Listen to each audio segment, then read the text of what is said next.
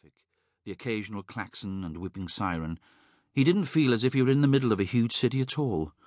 The trees, the quiet force of the surging tidal river beneath his feet, that special luminescence that a body of water throws off, made him grow calmer. He'd been right to come to the river. Odd how these instincts mysteriously drive you, he thought. He walked back, his eye held by a clearly defined, attenuated triangle of waste ground to the west side of Chelsea Bridge, formed by the bridge itself, the water's edge, and the four lanes of the embankment. It was bulked out with vegetation, dense with long grass and thick, unpruned bushes and trees. He thought, idly, that such a patch of land must be worth a tidy fortune in this location. Even a thin, long triangle of waste ground, and he built in his mind's eye a three-story wedge of a dozen bijou balconied apartments. Then he saw that in order to achieve this, he'd have to cut down a huge fig tree close to the bridge. Decades old, he reckoned, drawing nearer to it, its big, shiny leaves still growing, stiffly fresh. A venerable fig tree by the Thames, he thought. Strange.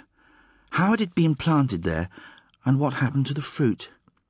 He conjured up a vision of a plate of Parma ham and halved fresh figs. Where had he eaten that? On his honeymoon in Portofino with Alexa, or earlier? On one of his student holidays, perhaps? It was a mistake to think of Alexa, he realized, his new mood of calm replaced at once by one of sadness and anger. So he concentrated instead on the small surges of hunger he was experiencing, and felt, thinking of the figs and Parma ham, a sudden need for Italian food. Italian food of a simple, honest, basic sort. Insalata tricolore, pasta alle vongole, scallopine al limone, torta di nonna. That would do nicely. He wandered into Chelsea, and almost immediately in the quiet streets behind the Royal Hospital found, to his considerable astonishment, an Italian restaurant, as if he were in a fairy tale. There it was, tucked under yellow awnings badged with a Venetian lion in a narrow street of white stucco and beige brick terraced houses. It seemed an anomaly, a fantasy. No shops, no pub, no other restaurant in sight. How had it managed to establish itself here among the residents? Adam looked at his watch. Six twenty. A bit early to eat, but he was genuinely hungry now, and he could see there were already a few other customers inside.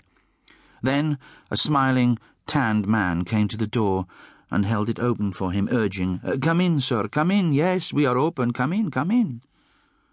This man took his coat from him, hung it on a peg, and ushered him past the small bar through to the light, L-shaped room, shouting genial instructions and rebukes at the other waiters, as if Adam were his most cherished regular and he was being inconvenienced by their inefficiency in some way.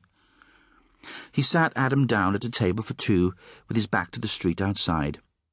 He offered to look after Adam's briefcase, but Adam decided it would stay with him as he took the proffered menu and glanced around.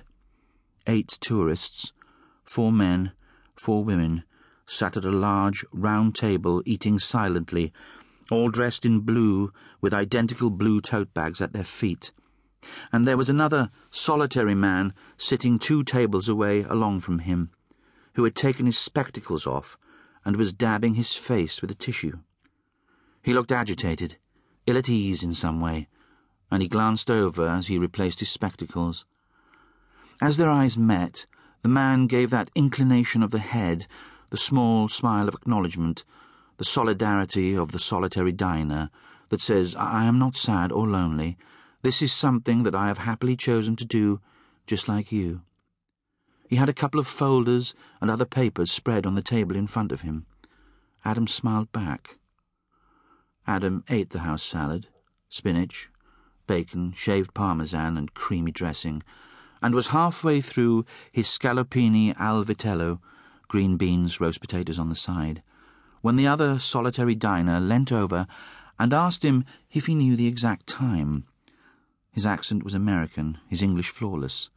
Adam told him 6.52. The man carefully adjusted his watch, and they inevitably began to talk. The man introduced himself as Dr. Philip Wang.